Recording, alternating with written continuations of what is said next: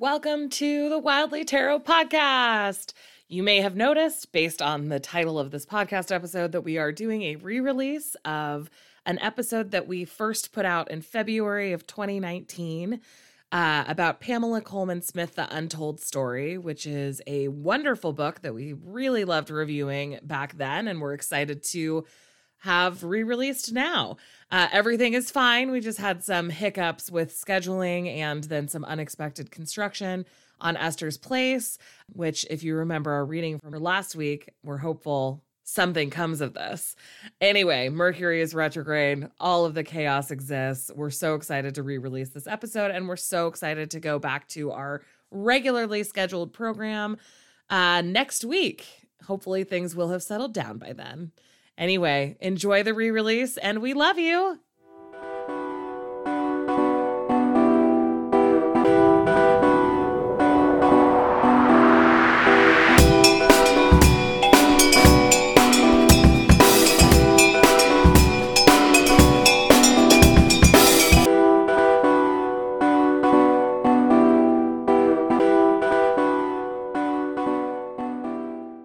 Hi, Esther. Hi, Holly. How are you? I am good. I know that today we are reviewing Pamela Colman Smith, The Untold Story. Yes, we are. But for our listeners, I want to tell them about a different book. Oh, fun. So I read this past weekend The Duchess War by Courtney Milan. Ah, oh, love her. And it was every awkward millennial's perfect romance because both the hero and the heroine were just perfectly awkward and adorable, and I felt seen in both of them, and I just cannot like rave about this much more. So oh my god, yes. I read this book in twenty fifteen. I'm checking my Goodreads right now. I did read it. I gave it four stars. Four stars. I would give it like five stars. It's like my one of my favorites now. I feel like rereading it this week just to make myself happy again. Like oh my gosh, in, this, in the second chapter, I legit bust out laughing at a little scene that happened. And I was just overjoyed with this. And it's like, even though it's like a romance novel, I love them and enjoy them for what they are. And this was just a piece of joy in my life that I wanted to share with everybody else. Okay, I wrote, I gave it four stars, but wrote, I have zero shame in my love of Regency romance novels, but with a heroine and a duke who are workers' rights activists, Charles Darwin enthusiasts, and have legitimately complex relationships, I can confidently say that this novel is a favorite in the genre. Yeah. And there were so many like twists and turns and like all like I expected one thing to happen when his mom showed up, like every mom of the like the hero, when she shows up, you know that stuff's going to go down and that she's going to be like, why are you dating my son? You're not good enough for him. And it was completely like plot twisted. I was like, oh my gosh, that's so fu- well I'm changing the rating to five stars because apparently okay. I loved it, but just in twenty fifteen didn't feel comfortable with giving romance novels five stars. This is called growth, listeners. Yeah, thirty-one year old Holly is fine with it apparently. Well, how old was I then? Twenty-eight year old Holly was like, no, I don't know. I read it like four years ago this week. Oh. Nice. Time for a reread. Nice, nice, nice. Thank so, you yes. for bringing it back into my life, Esther. You're welcome. It's called The Duchess War by Courtney Milan, and it's like on Kindle and in your bookstore. So yeah, and it also, I think that Courtney Milan is a really great author if you're not into romance novels. But we've been talking about it so much on our non-romance podcast because she, especially in The Duchess War, if I'm remembering correctly, has really like dynamic characters who feel way more modern than like yes. you know eighteen thirties yeah, yeah. or like whatever. There's consent boners everywhere. It's nice. That is a reference to Heaving Bosoms, the podcast that we often reference. It's I mean it's like the only other podcast we both listen to, like I mean like on a constant basis. I know we both listen to so many podcasts, it's kind of embarrassing. It is, but so. o- well only in that we should be spending our time like interacting with other people that we actually know, but instead, instead of talking with podcasts. People on the podcast, just like probably our listeners do to us. Yeah, exactly. So here we'll give you like a two second pause for you all to respond to what we've said. And we're done. Okay. And we're done. Now the, on to the podcast. You you made some really good points, listeners. Thank you. We appreciate this.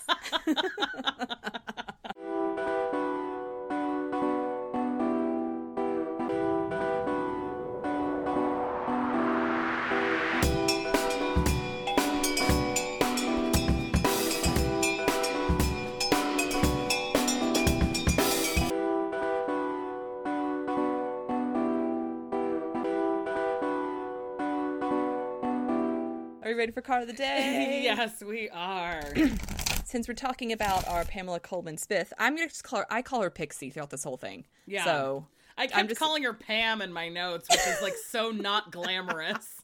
It's like the Office Pam. That's yeah, what I think of when I hear exactly. Pam. So I'm using her Centennial deck for Card of the Day, which is, I think, my favorite R W S rendition is the Centennial yeah. Borderless. Oh, you have the big one. I only have the mini Centennial. Maybe they renamed it because I just bought this one a couple, like, after you did. So maybe oh, yeah, they renamed maybe. it. Maybe, because I, like, pre-ordered this guy because I don't like oh, borders. Okay. I know. Borders suck.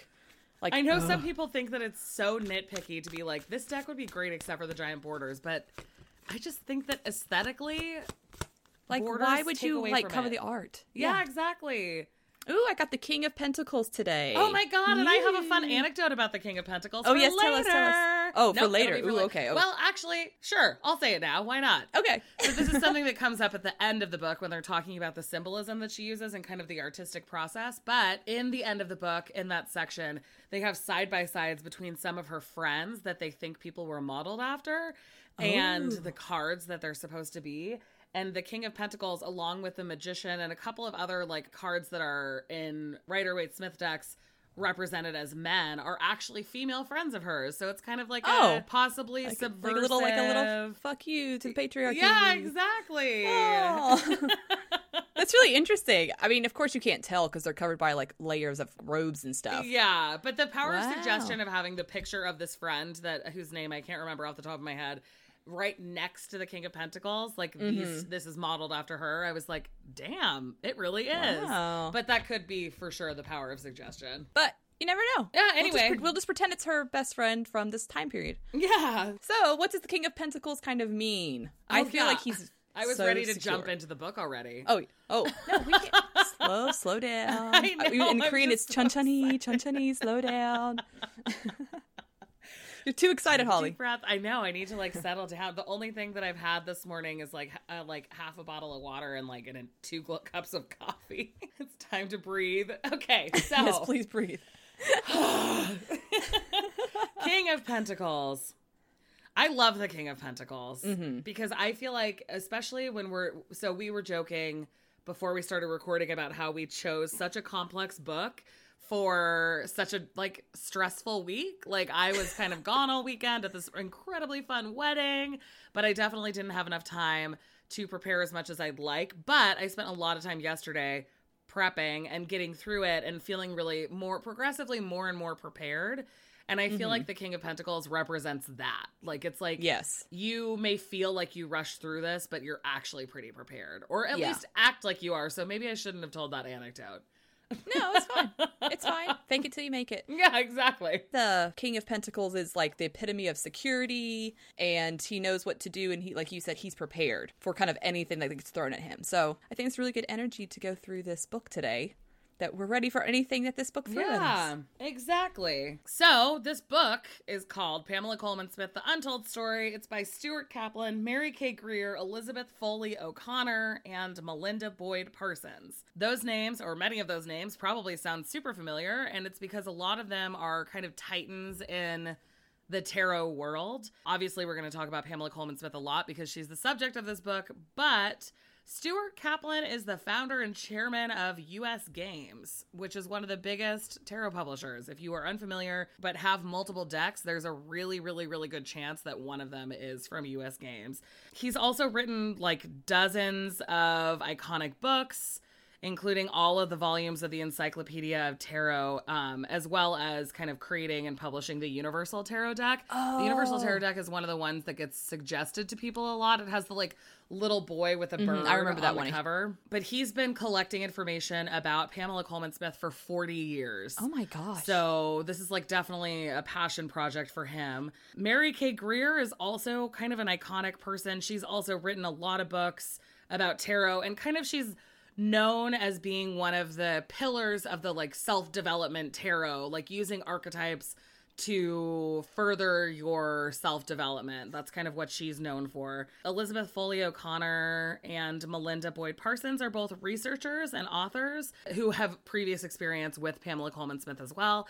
And the deck is sort of split into four sections, one written by each of those authors. So Pamela's Life, which is the first section and the longest section that isn't just images, is Elizabeth Foley O'Connor did Pamela's Life. The folktales, art, and poetry section was by Stuart Kaplan, and that's like incredibly image heavy. It's like three hundred yes. pages of reproductions of her work, and it is stunning. And mm-hmm. we will go through some of yes. those things. Then the influences and expression in the Rider-Waite deck is from Melinda Boyd Parsons, and Pamela's Legacy is by Mary Kay Greer. And the publisher says, Pamela Colman Smith, The Untold Story, brings together the work of four distinguished scholars who have devoted years of research to uncover the life and creative accomplishments of Pamela Colman Smith. Known to millions as the creator of the Rider-Waite Tarot deck, Pamela Colman Smith, eighteen seventy-eight to nineteen fifty-one, was also a stage and costume designer, folklorist, poet, author, illustrator of ballads and folktales, suffragette, and publisher of books and broadsheets.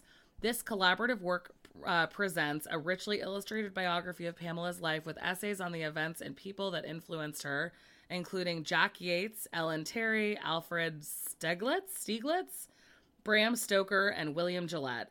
There's also a chronological survey of her folktales, art, and poetry, and an exploration of her lasting legacy. Over four hundred color pages of Pamela's non-tarot art have been curated from her publications, including The Broadsheet, The Green Sheaf, Bluebeard, Anansi stories, Russian ballet, costumes, stage designs, Irish magazines, book illustrations, posters, and much more. And it this is a monster, yes. monster book. It's because huge. When you hear like four hundred pages, that can mean basically anything. Like, it can. If it's a small book, four hundred pages is just like a regular novel. Yeah. But this is like a tome. Bigger than my like bio textbook from yes. high school. Like yes. it is gigantic. And there are like illustrations everywhere. Like you'll see yeah. on a page and there's like little miniature people that it's have been so taken cool. from other places. Like it's so cool how they've intertwined her artwork into this book. Yeah, absolutely. And so one caveat before we really get started with going through the book is that this is not a definitive Pamela Colman Smith historical podcast episode. This is a review and recap specifically of this book. So if there's something that you're expecting to hear and don't, or something that you hear that you weren't expecting to hear, it's probably something you could just chalk up to this being a review of this specific book. This is the longest and seemingly most in-depth biography. There were definitely parts that I just had to start skimming because there were so herbs, many herbs, details. Herbs. Yeah, I just, another Heaving Bosoms reference. Uh, I just herbsed my way through some parts because it was so incredibly so many. detailed. Yes. And she was so prolific in her youth that it's just like a long list of italicized publications. uh-huh I was just like, oh my gosh. Like I told Holly when we were discussing how to split this up, I was like, I my eyes just kind of glazed over because yeah. too much information, I automatically like shut my brain just like shuts down. So I was like, please do this for me. I will yeah. buy you a tarot deck. We assigned duties. Everything is gonna be clear and fine. But yeah, yes. so we're going through this book specifically. Um, we did a couple of Google searches for like additional interviews with the people who wrote it and stuff like that, but we didn't do a ton of delving into like fact checking. Yeah. Or external and research. And also yeah. the book has a ton, ton of cited sources. Yes. Yes. It's very well annotated. So in the back. So well annotated. It feel it really does feel like a textbook. Like It, it feels is, like a like an art textbook. Yeah, to me. Exactly. Totally. And I feel like when I first picked it up, I guess we'll just start with first impressions, even though yeah. that's not on my outline, but I but that's hey, my we'll bad. do that anyway. It. My first impression was like, I only noticed the art. I kind mm-hmm. of totally skimmed over the biographical stuff. Yeah, I was like, where is her story? Yeah, I only exactly. see artwork, yeah. Yeah, and the artwork is so cool. It's like such a huge component of it. It is like, if you don't feel like reading all the autobiographical stuff, but you just are interested in even like historical careers of artists, mm-hmm. you'll get something out and of it. And she this. like touched everybody, like all the whole art world in that era. Like, she knew yeah. everybody. So you can see all these little influences in all of her artwork and stuff. So it's really cool, like, historical narrative of the art of that time, I think. Totally, totally. And the paper is, like, really beautiful, yes. high-quality paper. So it feels really cool to hold it and look through it and stuff. And it's a good weight. Like, you can just exercise with it if you're bored. Yeah, that's true too. Which I got, I mean, all of that is great considering the list price is like forty-five dollars. Yeah, I've, I spent I fifty on bucks Amazon, on it. It's like yeah. twenty-five now. Oh, oh my God, you paid full price? Full price, yep. Welcome wow, to Korea. Girl, that's some- yeah. That's some dedication for you all. That is some dedication, seriously. That's like, that's like three tarot decks there, people. But I am here for you. I sacrifice for you. Exactly. I love it, though. So I get her early life as a student and stuff like that, so I will just jump right in. Yeah, let's hear it. Corinne Pamela Colman Smith was not only an artist, as we know, but also a poet, folklorist, editor, publisher, costume, and stage designer. As one reviewer wrote, the untold story reveals a complex, talented woman whose efforts to overcome patriarchal structures in the twentieth century are strikingly relevant in the twenty-first. So definitely, she transcends just her time period. Her father, Charles Edward Smith, and mother, Corinne Colman Smith, married in New York in eighteen seventy when he was twenty-four years old and she was thirty-four years old. It's reported it, that the girl. mother was gorgeous. And I'm like, yeah. And he must have been rich. Like, I'm sorry. Because who wants to marry a twenty-four-year-old when you're thirty-four? I mean. Well, I, in later parts, it talks about how she was one of the most, like, renowned amateur actors in New York at the time. Like, she had a beautiful singing voice, and mm-hmm. she was super glamorous. And and she got a twenty-four-year-old. Good girl. Okay. Yeah. Way to go, girl. Both also, them. you are Look, a couple years older than your husband. I'm five. So. I mean, it's not.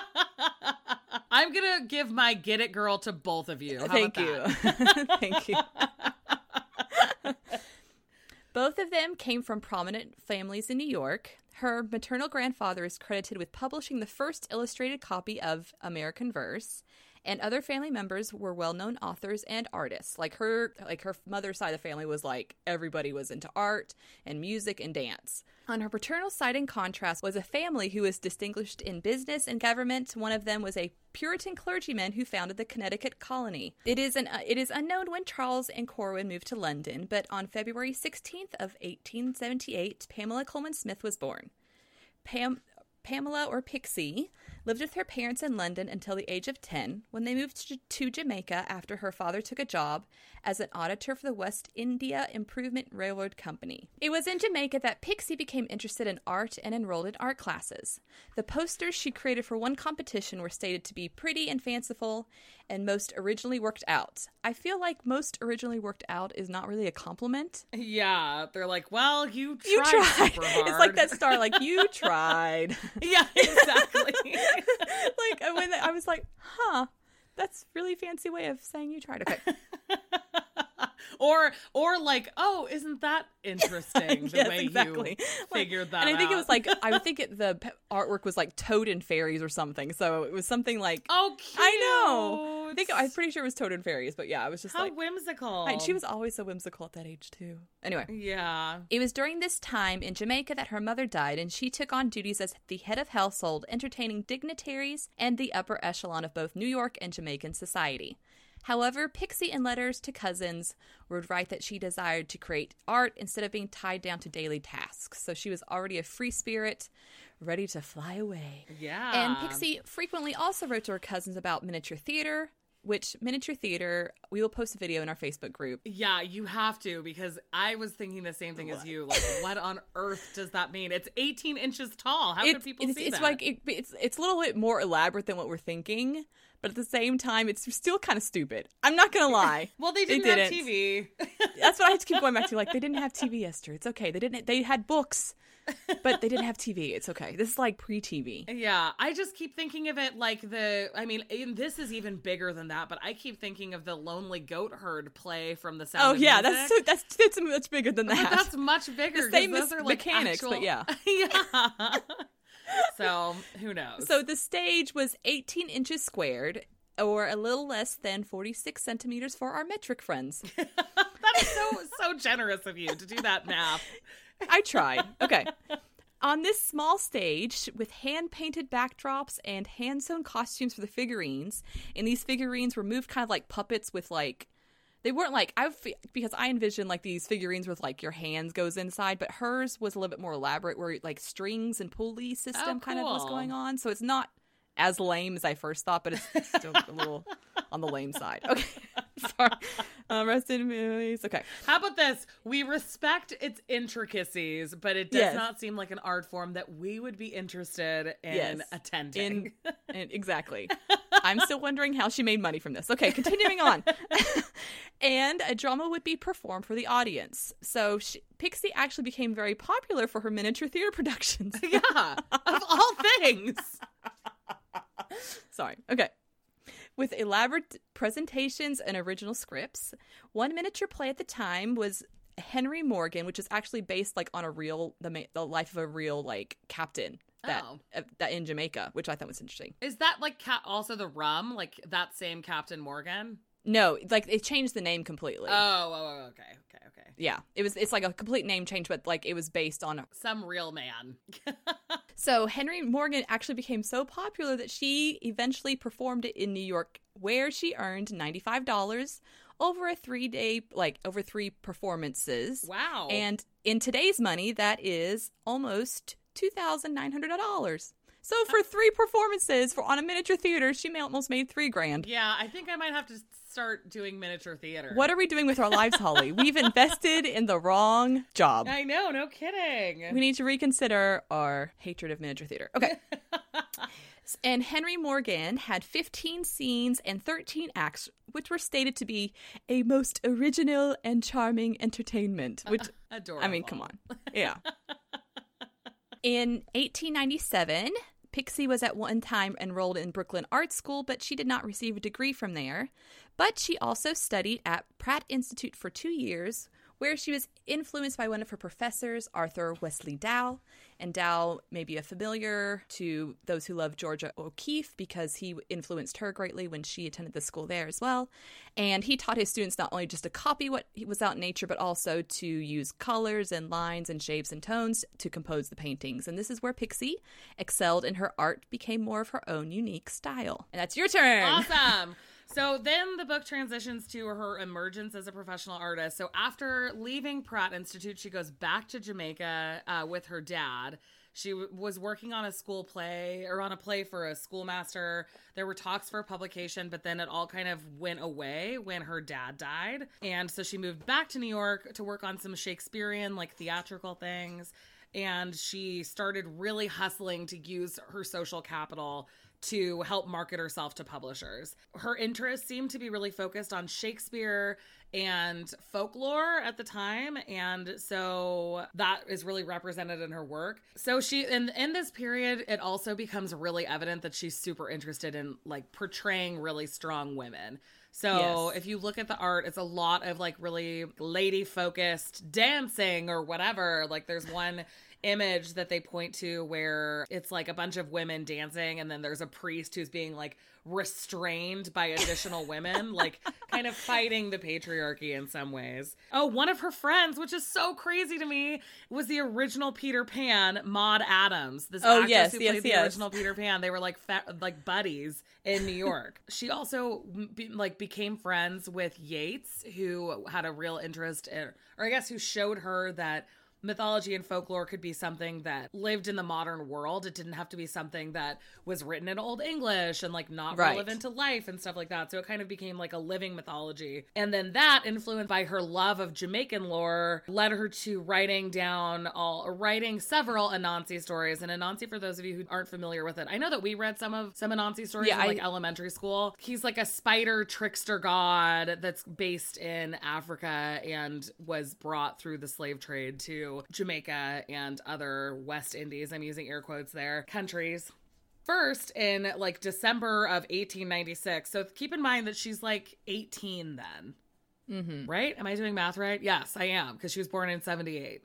So she's right. like eighteen. She has two of these stories appear in the Journal of American Folklore. And those are really notable because it's the first time that like pidgin, like Jamaican pidgin English, which is pidgin is like a combination of indigenous languages and the colonizer language, basically. People usually associate it with like Hawaii or the Philippines, or maybe that's because mm-hmm. I live in the West Coast, but it's one of the first times that Jamaican pidgin was published in an American publication. So that's pretty notable. The fun thing about her version of it is that he's not like all-knowing or all-seeing. He's this trickster god that often gets sort of bested by the animals that he's interacting with. And then in additional, in addition to that, in a lot of those stories, there are like medicine men sort of figures, like sort of mystical figures that are usually men.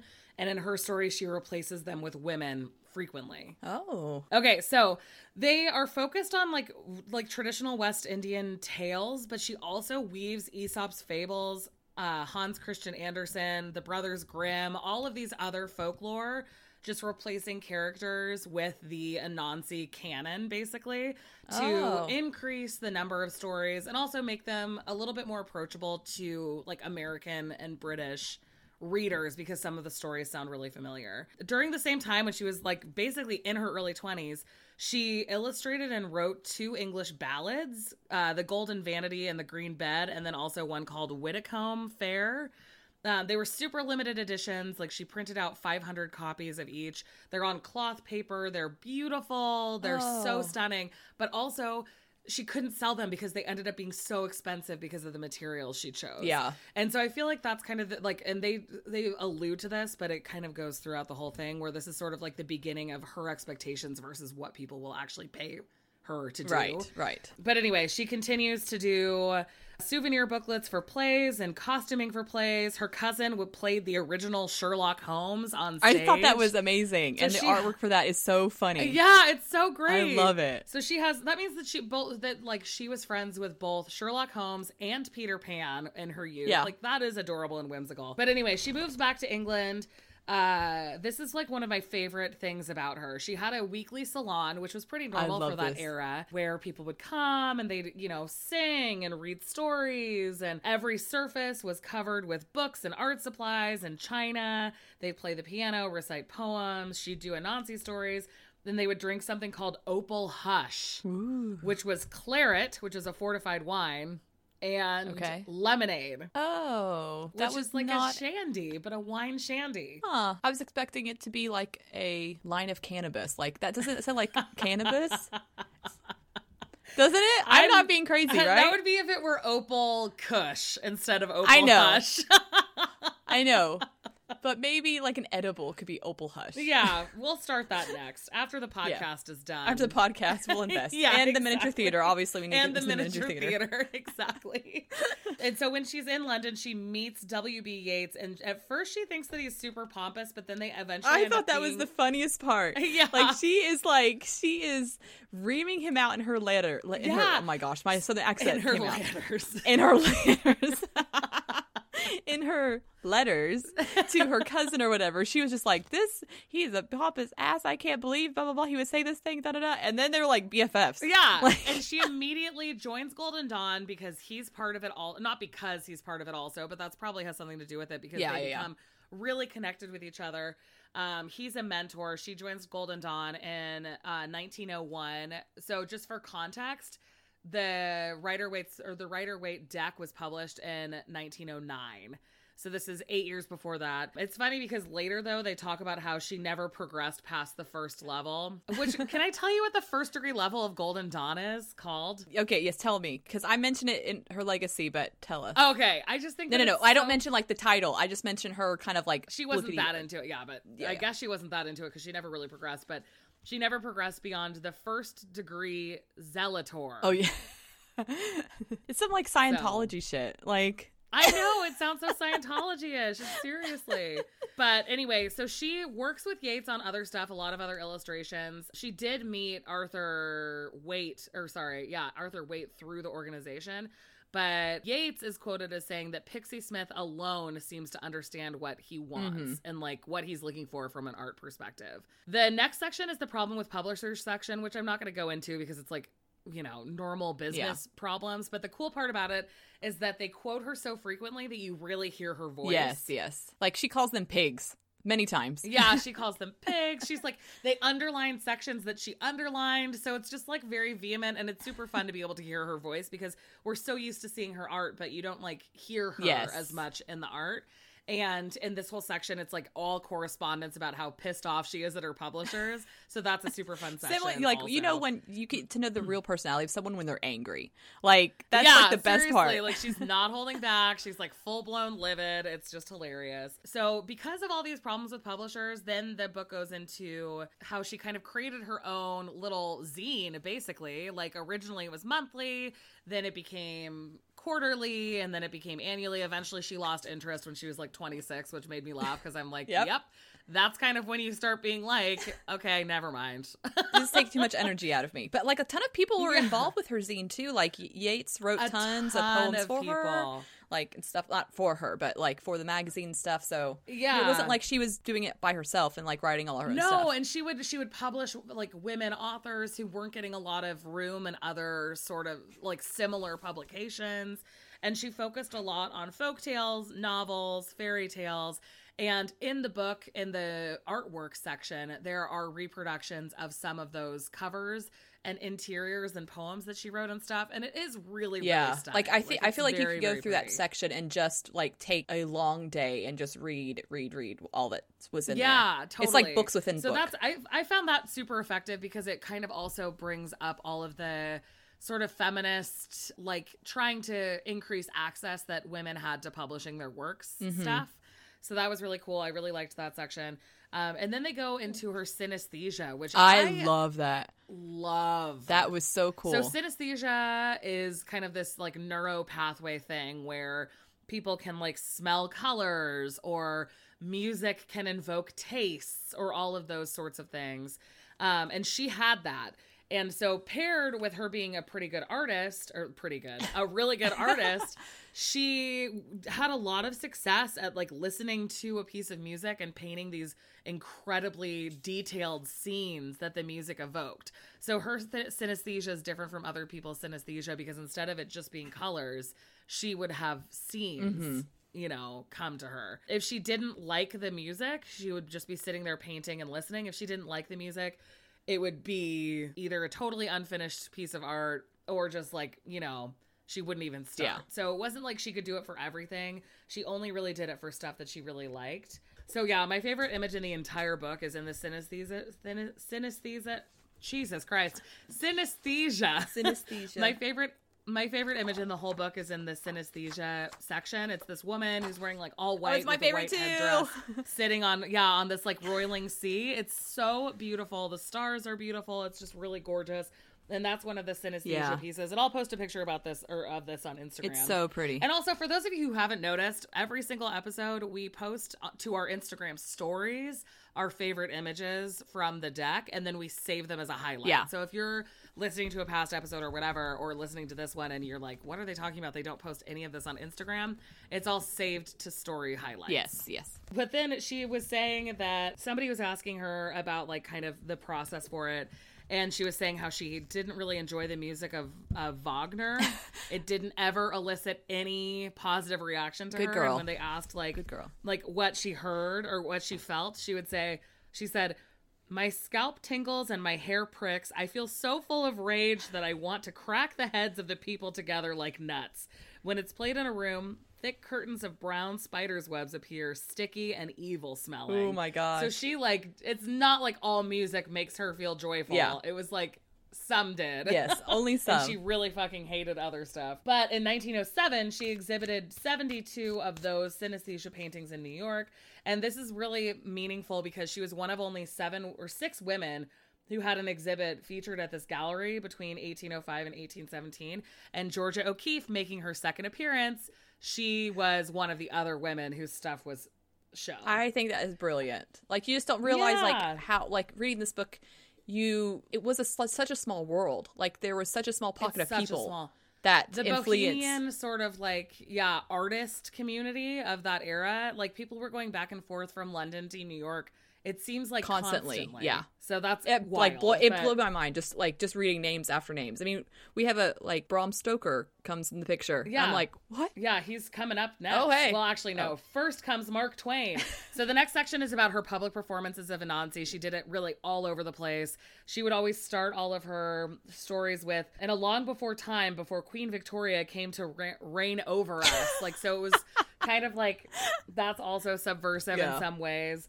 Um, she performed for Mark Twain. She also, during the same time period, was working on the tarot cards. Ooh. Woohoo! Which then the book transitions to the tarot card stuff. She finished um, the seventy-eight cards in November of nineteen oh nine. And it was published in December, which is like an incredible turnaround time, considering we think of that era as being like very slow, so much yeah. slower. Like that's that would be incredible for a Kickstarter campaign. Exactly, to have a one month turnaround. Yeah, we have six months on most of our Kickstarters. Come on, people, we can work faster. It's modern. twenty, twenty-first century. We're... Or because in that period, they were just like publishing them in people's basements. It was faster. They had Golden Dawn probably had their own stuff. Publishing in the basement next to, the, yeah, to exactly. Osiris or whatever his name is. Yeah. But so it was commissioned by Waite to go along with his book, The Key to Tarot, being fragments of a secret tradition under the veil of divination. The backs are those traditional, I know, just like... Such a long time. Um, the backs are those traditional white and blue repeating roses. So you can oh, see, yeah. still see that on a lot of decks now. And uh, Arthur Waite, kind of a dick. Yeah. But pretentious. He's quoted in a lot of sections of this. I mean, she said this was a lot of work for not a lot of money. That's like her most famous quote about it. But he thought that she was abnormally talented, like a psychic, this incredible artist, but also is quoted as saying that he had to spoon feed her uh, all of the images like, uh, because like she couldn't handle it, whatever. She kept letting her own interpretations into it. And it's like, uh, yeah, dude, she was the artist. I think that that makes a lot of sense. Uh, you can't, you, you can't do this, Arthur. You're just writing a fake book. That's all you're doing. That's all you did was write a fake book about some fake history. Don't make people turn off the podcast. And so, like, yeah, so a lot of the major arcana stuff, any difference between that and earlier, like, versions are things that he spoon-fed her, but it's generally assumed that she had, yeah, I'm using air quotes for that. It's so sad that our audio medium can't pick up, like, my heavily implied I'm about to do, quotes. Like, the jerk-off symbol, like, here, like... Yeah, that's the only problem with podcasts is that you can't tell when people are using air quotes and you can't tell when people are rolling their eyes and making jerk-off hands. uh. Sorry. Anyway, so, but it seems like she had way more freedom over the minor yes, arcanas. Yes, um, and because there's like way less in his book about each of them. And also it's cool because there was the other, the Sola Busca, which is like the only other earlier deck with illustrated minor arcana, w- had been on display at the British Museum like a couple of years before in like nineteen oh seven. So she probably saw that. And, you know, there's some inspiration from that, but she wasn't being kind of like forced in any one direction for it. Okay, sorry. I'm just going to go through the next couple chapters pretty quickly. She was involved with suffrage. Uh, she did a couple of really easily identified post- posters, but most posters from that era weren't signed oh. because of a variety of reasons. One of them being that they're all pro- in protest. Yeah.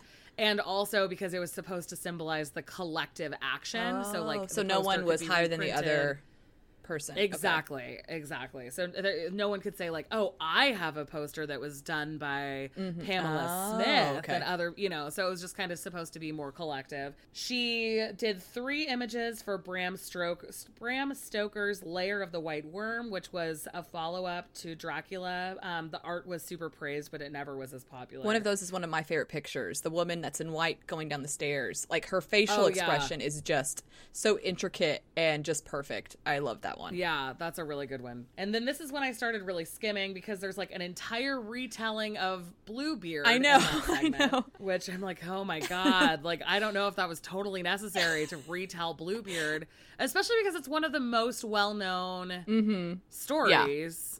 Yeah. yeah. I mean, I guess there are probably people who don't know, but if you're unfamiliar, the Cribbs Note version is... This woman marries this guy. He has a locked room that he says, like, you can't, you know, go in here. She goes in and sees previous people have been killed there. And he, she's like being forced in there by her husband, and she kind of keeps putting him off and putting him off and putting him off. And her brothers end up coming and killing him. And so she inherits all the money. And the idea is like, you know, she was really wily and got out of the shitty situation. Yeah. But it's like much longer than that. It's much, like much, much longer. Retelling. Holly did a nice thirty second recap for you all. Yeah, exactly. And then she also did the costumes for a whole bunch of plays in like eighteen fourteen. Um, oh, and also eighteen fourteen, it must have been like something must have happened that year, because she gave away her guest book that all of her friends had been drawing in and signing oh. for thirteen years. Just gave oh it gosh. away. And she's quoted and say, as saying that she did it because she didn't care for people anymore.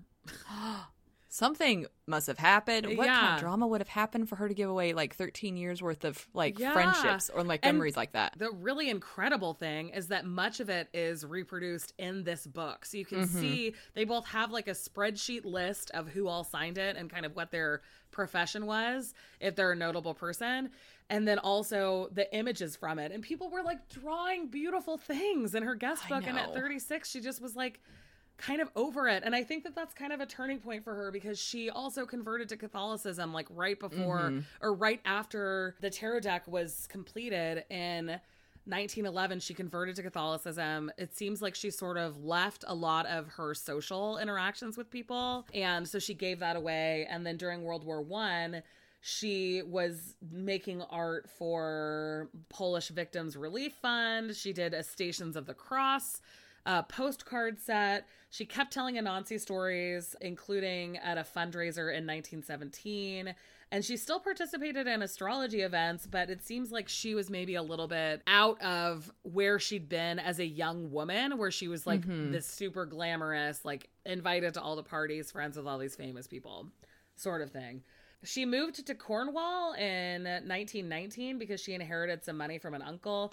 She leased this big house called Parc Garland. I'm sure that this has a French pronunciation, but I'm going to say it in the in the American style of Parc Garland. Parc, Parc Garland. Garland. Parc Garland. Yeah, exactly. It was a big house with two buildings that had been used as school, as a school, oh. and also a little chapel. And so she rented out space in the summers as her income to like Uh, Catholic priests on vacation, basically. Oh. And so this, she lived there for twenty years. There's not a ton of information except for that she was continuing to try to sell illustrations to publishers mm-hmm. and she'd put on nativity plays, but she was also writing these letters to her friends, basically being like, like, please get somebody to buy my stuff. Like, I have no money at wow. all. I don't know what I'm going to do. And it's like a really scary, scary time. And that's kind of how she lived the rest of her life. In nineteen thirty-nine, after twenty years at that house, living with her friend Nora. And this is like where it doesn't delve into this in the book, but some people think that that was sort of like a romantic relationship. But she lived, because she also ended up living, leaving her entire estate to Nora. But she uh. lived with Nora for those twenty years. And then she left Nora. She left the house with Nora and moved to Exeter. Uh, she continued painting. She became a fellow of the Royal Society of Arts like ten years later, but she never really ever, I guess, inspired quite as much devotion and enthusiasm as she did when she was really young. Yeah. Uh, she died in nineteen fifty-one when she was seventy-three. Her will, which had been written earlier that year, left all of her estate to Nora. But after selling everything uh, to cover debts, Nora ended up with nothing, and the liquidation of all of Pamela Smith's belongings only covered about a quarter of her debts. Oh my gosh. So it's just such a frustrating thing to know that something that she did in her youth, or I guess twenties, was so iconic and important. Yeah. And that by the end of her life, she had literally nothing and was like mm-hmm. kind of begging people to hire her to do stuff. She was Catholic until she died, but it would have cost money for her to be taken and buried in the Catholic graveyard. So it's likely that she was buried at Saint Michael's Cemetery in the Bude Anglican Parish Church, B U D E, if you live in that area. Correct my pronunciation. Um, but it's impossible to know because all of their records were lost in a fire. That is her life. That's her life. It was, it's a wild life. She had so much success in the early part and then a lot of frustration and hardship in the later part. Yeah. But do you want to go through the artwork section and like talk about some of the stuff that we really love that they included? Yes, let me grab my book here. So like I already said, my absolute favorite piece in the entire book is the um, sea it, they, I think it's called Sea Creatures. Yeah. Yeah. Yeah. I love that one. It's I kind of want so to cut cool. it out and frame, like put it in a frame. I know. That's how, I like, always think that about art books like this. I'm like, it's my book. I can cut it apart if I want to. But then I'm, yes. since I'm a completionist, I'm like, oh, but then I'll be missing this other page. Exactly. And I know that you mentioned like her taking Shakespeare and kind of turning it with like, I'm wording it this way, but like a little of a feminist slant. Like, yeah. And that so that's, Hamlet that's one of the images right? I chose was Lady Macbeth. Because I yeah. love the way that she reframed that from it being a total man thing to it having the woman having more power and stuff like that. What page is the Macbeth thing twenty-six. On? Okay, twenty-six. Esther Macbeth. Okay. So I just, uh, and yeah, she was like involved with, with Shakespeare a lot. I, f- I feel like she kind of tried to be subversive a little bit more with Shakespeare yeah. stuff. Like it was like easy for her to be, do that. So. Yeah, totally. I really like that. Another one of my favorite is, favorite images is an illustration from The Golden Vanity. And I'm definitely going to post a picture of this because, like, I think maybe the ones that it's also another ocean-based one. Yeah. Which okay, wait, which one is it? Because I know the ocean-based one too. What page? It's one seventeen. That's mine too. God damn it, Holly. I love it because, well, actually, one of the reasons that I found the whole thing really fun is because since we'd already done Pixie's Astonishing Lenormand, I know there were definitely so areas fun. Where I was like, oh, I don't know where they got that. Like you could totally see where he like got the anchor. Like it's like that was that was that was something I was going to mention too. Is like with the with the Lenormand being familiar with those images and then coming here, I'm like, oh, the, he was like being honest. He didn't like make this shit yeah. up, you know? Yeah, it's so fun to look through it all and just to feel like like. Like you have kind of an understanding. Yeah. Of and an, like a deeper appreciation for not only her artwork, but also the artwork that went into that deck and others that yeah. do that sort of similar thing. So, yes. Oh, and then also, because one of the ones that I pointed out was the back cover from The Golden Vanity and The Green Bed, which are the three fish. That was one of my favorite cards from The Astonishing Lenormand. Oh, yeah. And yeah, those are all, my, I chose three favorites because I didn't want to be like, hey, here's a million. Like the whole book. I have another one that I, that's one of my favorites just that, because of a reason that I think you'll appreciate. Okay. Go look at page fifty-one. fifty-one? Oh, that's early in her career. Okay. fifty-one. Ooh, but the people kind of look like dicks too. Exactly. That's why I wanted you to look at it. It's part of a poem about how lonely she is or how lonely this person is. It was written by Ernest Radford. And the image is like this really, really pretty. I, I think it's a man wrapped up in fabric, and then surrounding him in the sky is all of these couples kind of in embrace. But the first time they really look like dicks. I definitely was like, oh, those are dicks. Yeah. And someone's lonely. Like okay. Dicks. It kind of makes sense. Okay. So we had to have one little immature level. I mean, and that, there we but go. But people expect that by now. I mean, this is who we are. Yeah, exactly. You should not probably still be surprised by things like that after listening to so many episodes of this podcast. Exactly. Exactly. Um, I had one, two more that I just wanted to touch on briefly. Oh, yeah. So one of the things that I bookmarked was the section of her guest book. Oh, because okay. It really is so cool. It's pages one fifty-two to like one fifty, one sixty. Oh, yeah, yeah, yeah. And it's just awesome. Like, that is such a great idea. If I had a salon or, like, if I had something where people were coming to participate in art with me all the time, I would absolutely want them all to draw, like, you know. I would totally have something every figures. Week. I mean, I'm, a, like, a definitely, like, an introvert, but something, like, where people just come and chill. That's my introvert style. Like, yeah, just like, come, come chill. Sit at my house and chat with exactly. me. Exactly. Just bring something to eat, and that's like my level of chill. Yeah, exactly. So I really love, I think that going through the guest book is just so much fun because it's really neat to see who was visiting her and kind of what they were involved in, and then also see all the cute little doodles yeah. and stuff like that. And some of them it are so intricate. Really yeah, happy. I love them. It, I mean, it's both. It's bittersweet because that happened. All of that stuff was happening when she was like glamorous and, you know, popular, and then she gave it away when she was starting to feel less recognized. Mm-hmm. So it makes me feel sad that she didn't like ma- wasn't able to feel like she maintained that. Yeah. But the problem is that she doesn't, there aren't any letters where she talks about that transition at all. Yeah. Or either they were destroyed or something. I don't know. Yeah. But I feel like they would have found them because they're, so, it's so complete. Yeah. Like, she wrote for so years. Many letters. Yeah. Yeah. Yeah. Yeah. So it must have been something that she just talked to people about rather than publishing. Yeah. But anyway, so it's really, really beautiful. That whole section is very long and gorgeous. Yes. And that leads us to the third section, which was influences and expression in the Rider-Waite tarot deck.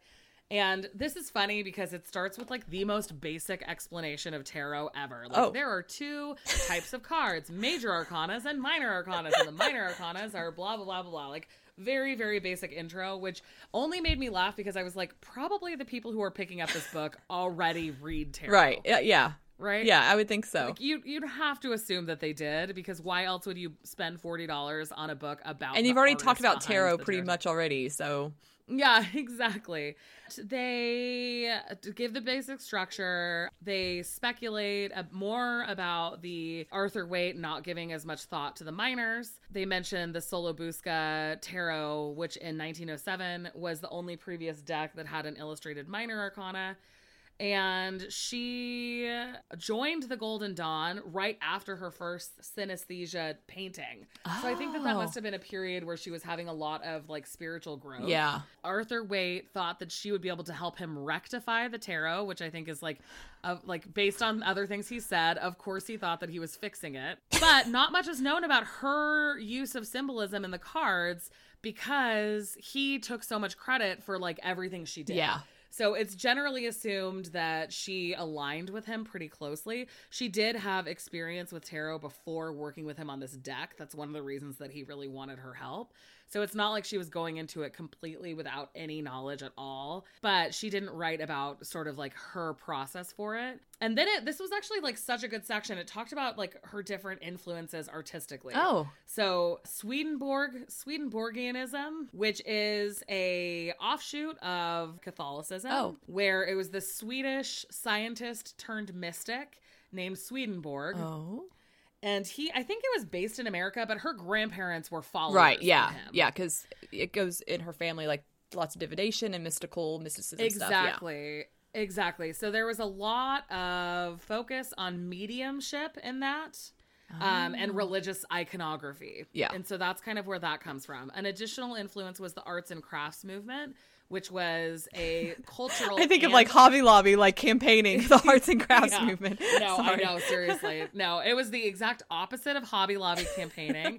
It was radical. It was focused on increasing access to goods for people of all, like, social classes. There was social justice elements and also spiritualism. Oh, interesting. Um, which is really awesome. And then also she had theatrical influences that related shock or ugliness to beauty. Oh. Um, that was part of the theatrical okay. side of things.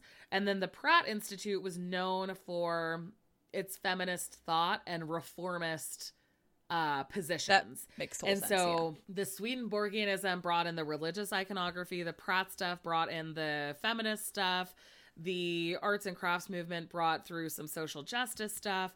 And they have a lot of examples of ways that that was used. And like I said at the beginning, they also have like side-by-side pictures of her friends and the cards that they are seen as being depicted on. But this is also a section where they talk about her friends and the women that she surrounded herself with and kind of how all of that is incorporated into the tarot as well. Does Nora have a card? Do they think Nora is... It doesn't mention okay. her specifically. Okay, I was just checking because since she was the B F F, I didn't I know, know she made it. I think that Nora might have been come later? Into her life later. Oh, okay, okay, yeah, okay. Because this was since this was painted in like nineteen oh seven to nineteen oh nine, yeah. and the first mention of Nora in the biographical stuff was nineteen nineteen. Okay, okay. I feel like that there might have been a little bit of a gap. Gap. There. Okay, okay. But yeah, so that is the end of my section. Yes, and I get to go over her legacy. Yeah. So there, because there are three kind of three or four different authors and like um, autobiographers in this book, some of the information will be repeated, but it's like from a different perspective and maybe have different like like viewpoint, which is same thing as perspective. Why did I do that? It's okay.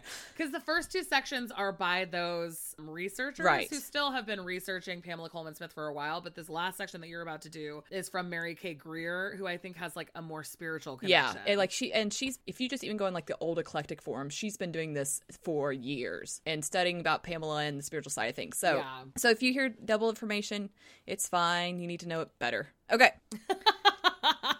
We're going to drill this into your brain. We're going to have a test on this. And if you pass the test, we will give you a gold star. Yeah, exactly. So, of course, actually last year commemorated Pixie's one hundred fortieth birthday. So we just passed her one hundred forty-first birthday as of like Yay! Last week. So her legacy is much broader stroke than even I knew because... As, of course, like we know with divination, we've all kind of become students of Pixie and her artwork when we study with her deck. And in a way, we carry her methods of storytelling traditions and we as we interpret the cards for others. And as yeah. Holly said, the major arcana was heavily influenced by Arthur Waite because they are seen as, he thinks that they're highly symbolic and they're very si- stiff in nature. Yeah. But in contrast, of course, the minor arcana was more of Pixie's deck, where she had that freedom and therefore she could express the movement and the more animated storyboard as we kind of see with like miniature theater. I think that's kind of like it became her miniature theater yeah. on paper. Yeah. Oh, that's interesting. I could totally see that. I think that. you, I just like freeballed that. So. Well, good job. You're very compelling, my Esther. um, so when asked why he chose Pixie, Waite stated she was at most...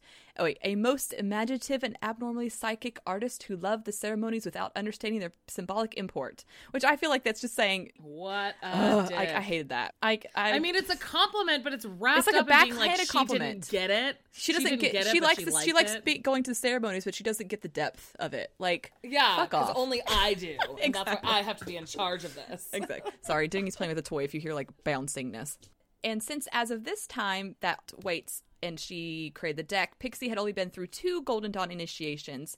She would have only seen two tarot cards, which I thought was really interesting. That is interesting, and that's also different from the information that happens in other sections that say she only made I know, but so that's why I was like, uh, okay. Maybe the first degree is after the second initiation? Like, first you I don't like- I don't know if the degrees are the same as initiations or what. Yeah, but interesting. Mary Kay Greer says that she was like, A set, she only got had two initiations because in the Golden Dawn, seeing the cards and learning their meanings and how to read tarot was not allowed until the sixth initiation when they entered into the inner order. Such pretentious pricks, people.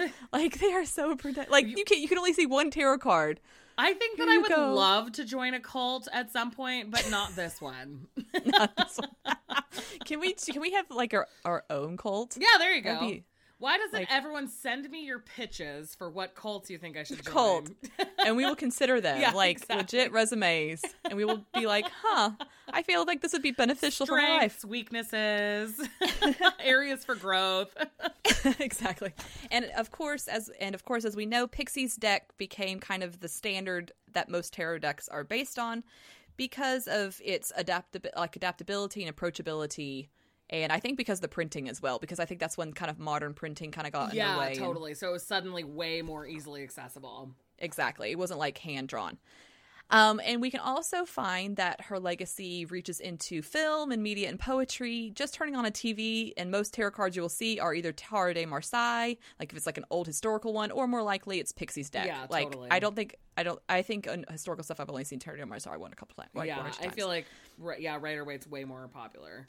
And it was so popular in the T V drama Dark Shadows that was in the nineteen sixties, it basically fueled the resurgence of tarot and the new wave of tarot decks. So like Aquarian Tarot, Morgan Greer, Mother Piece were all influenced by Dark Shadows no. using tarot. I've never even heard of that show. You haven't? No. You don't know Dark Tar- Dark Shadow? No. It's like vampires, like the original vampires and witches. Like really old, like like yeah. Can we make Kylie and Anna talk about it on Witches Who Watch? Oh, we should. They should watch Dark Shadow because it's like it went on forever. Like for it was like it's basically like a soap opera with vampires. Oh, it's also a two thousand twelve movie. Yeah, don't ignore that. It has Johnny, Johnny Depp. Johnny Depp. Depp is canceled. Johnny Depp is canceled. Just watch the original series. All right, I'll try to find it for sure. Okay, yeah. And surprisingly, this. The R W S deck is a favorite deck among poets, where one writer started her career by writing poems based on tarot cards. Cute. She would get out a pack of tarot cards, turn one card over every day, and write a poem about it. I so love I just that. thought that was like a really neat practice. Yeah, that's like, a really neat practice. practice. mean, you could do that with like short stories. You yeah. could do that with stuff. Anyway. And of course, Pixie's legacy is most impactful on we as tarot readers. Pixie made tarot approachable, accessible, and fun. And it's no longer in the ivory towers, but it's down here for all of mankind to enjoy and use. Her minor arcana, as the authors write, is an ambassador or envoy to the future, a tool for fu- for future tale for a tool for future telling, easy enough for me to say, while yet illustrating timeless echoes long ago of myths and legends rather than of actual historical events. And the heart of tarot is art. It's illustrations and the meanings that transcend the words. I think that's why it's yeah. so easy for us to read it, is because of those images. That also brings up such a good point, because we both have a lot of tarot decks, and sometimes, like, especially in some Facebook groups, some tarot Facebook groups, people will comment constantly, like, you know, why does why do people feel the need to have so many? Don't they just feel connected enough to one? But I think that both of us would say that all of our decks are different from an artistic perspective. Yeah. And that's why we like having so many, because mm-hmm. sometimes you want something that is more whimsical, or sometimes you want something that's more harsh or whatever. Yeah. There's like a million reasons, but each artist brings so much to the same archetypes. And that's why having many feels good to me and like yeah. useful to me. Yeah. And like yesterday, Claire Goodchild posted like a picture of like her tarot collection, and I messaged her saying like, haha, I'm gonna like stalk your tarot decks to see what you have. And it's because I've to me, I love seeing tarot decks because it's, it's an expression of the person themselves. Yeah, exactly. Like if you look, like if you look at my tarot decks, like it, there's variety, there's darkness, there's light, there's fun, there's, you know. But to me, that's my own personal expression of who I am right. inside, and I feel like that's really cool. Yeah, like, like it's not only archetypal of like these things that transcend ages, it's also like identifying me as a person. Yeah, totally. Yeah, exactly. Like, what are you drawn to? And you can even see that with some of the ways that we like which decks one of us has and the other one doesn't, or yeah. whatever. Yeah, like that nuance also shows something about us. Like something, I'm not drawn to this for whatever reason. Yeah, which is totally are. fine. Yeah, yeah, exactly. It's so exciting, and there's like more and more stuff being created all the time. And that wouldn't be happening if it was still just like, you know, all like on our whole gatekeeping episode where you have to like be given it. It has to be mm-hmm. hand painted. Like you only get good results from ones you made. Like I've yeah. actually heard those yes. arguments. And now it's like, if you like an artist and they create a tarot deck, you can have some of that art in your house. Yeah. Yeah. And a lot of the Rider-Waite-Smith decks are now coming with additional cards of other artwork. Of her of artwork. Hers. Yeah. And so a lot of us are seeing those additional pieces of art without even really realizing that that's what's happening. Like one of them I thought was just an extra lovers card. Like yes, a different the one with the doves. Yes. yeah, but that's like yeah. an actual piece of art from a totally separate thing. Yeah. And I feel, and I feel like the, the artwork kind of like is symbolic of this energy. That's It's not like a stagnant thing. It's something that's living and something that's vibrant. Yeah. And that's why more modern decks have more diversity. Yeah. Or, you know, like there's less of a focus on, you know, swords being bad or whatever. Like, because as our mentalities change about like what's the norm and stuff, people can adjust that and make things more inclusive or right. whatever. Right. Or specific even. And Mary Greer t- like tells us that in an article from nineteen oh eight, Pamela actually explains to people how to read tarot. And so I'm going to quote Pamela, oh, yeah. like her method. Uh, why did I call her Pam? Pamela. Oh because of me. But it I is. think that it's, Thank you, it's Holly. Cute. Pammy, our little Pammy. Little Pammy Pam. Um, so, so she says, note the dress, the type of face. See if you can trace the character in the face. Note the pose. And first watch the simple forms of joy, fear, sorrow. Look at the position taken by the whole body. And after you found how to tell a simple story, put in more detail. Learn from everything. See everything. And above all, feel everything. Find eyes within. Look for the door into the unknown country. I was just like, that is so beautiful, because she's so beautiful. Like, it's like what that's exactly what we do as tarot readers. You yeah. know, we develop the story for the people that we read for, for ourselves. And we just um, express that. Yeah, totally. That's really beautiful. Ah, Pixie. I know. Yeah, that's that's Is that kind it? of her okay. legacy. Yeah, I mean, her, we have a non-terror legacy, but I think we cover that pretty well. So yeah. I'm so, are you glad you bought this book? Yes.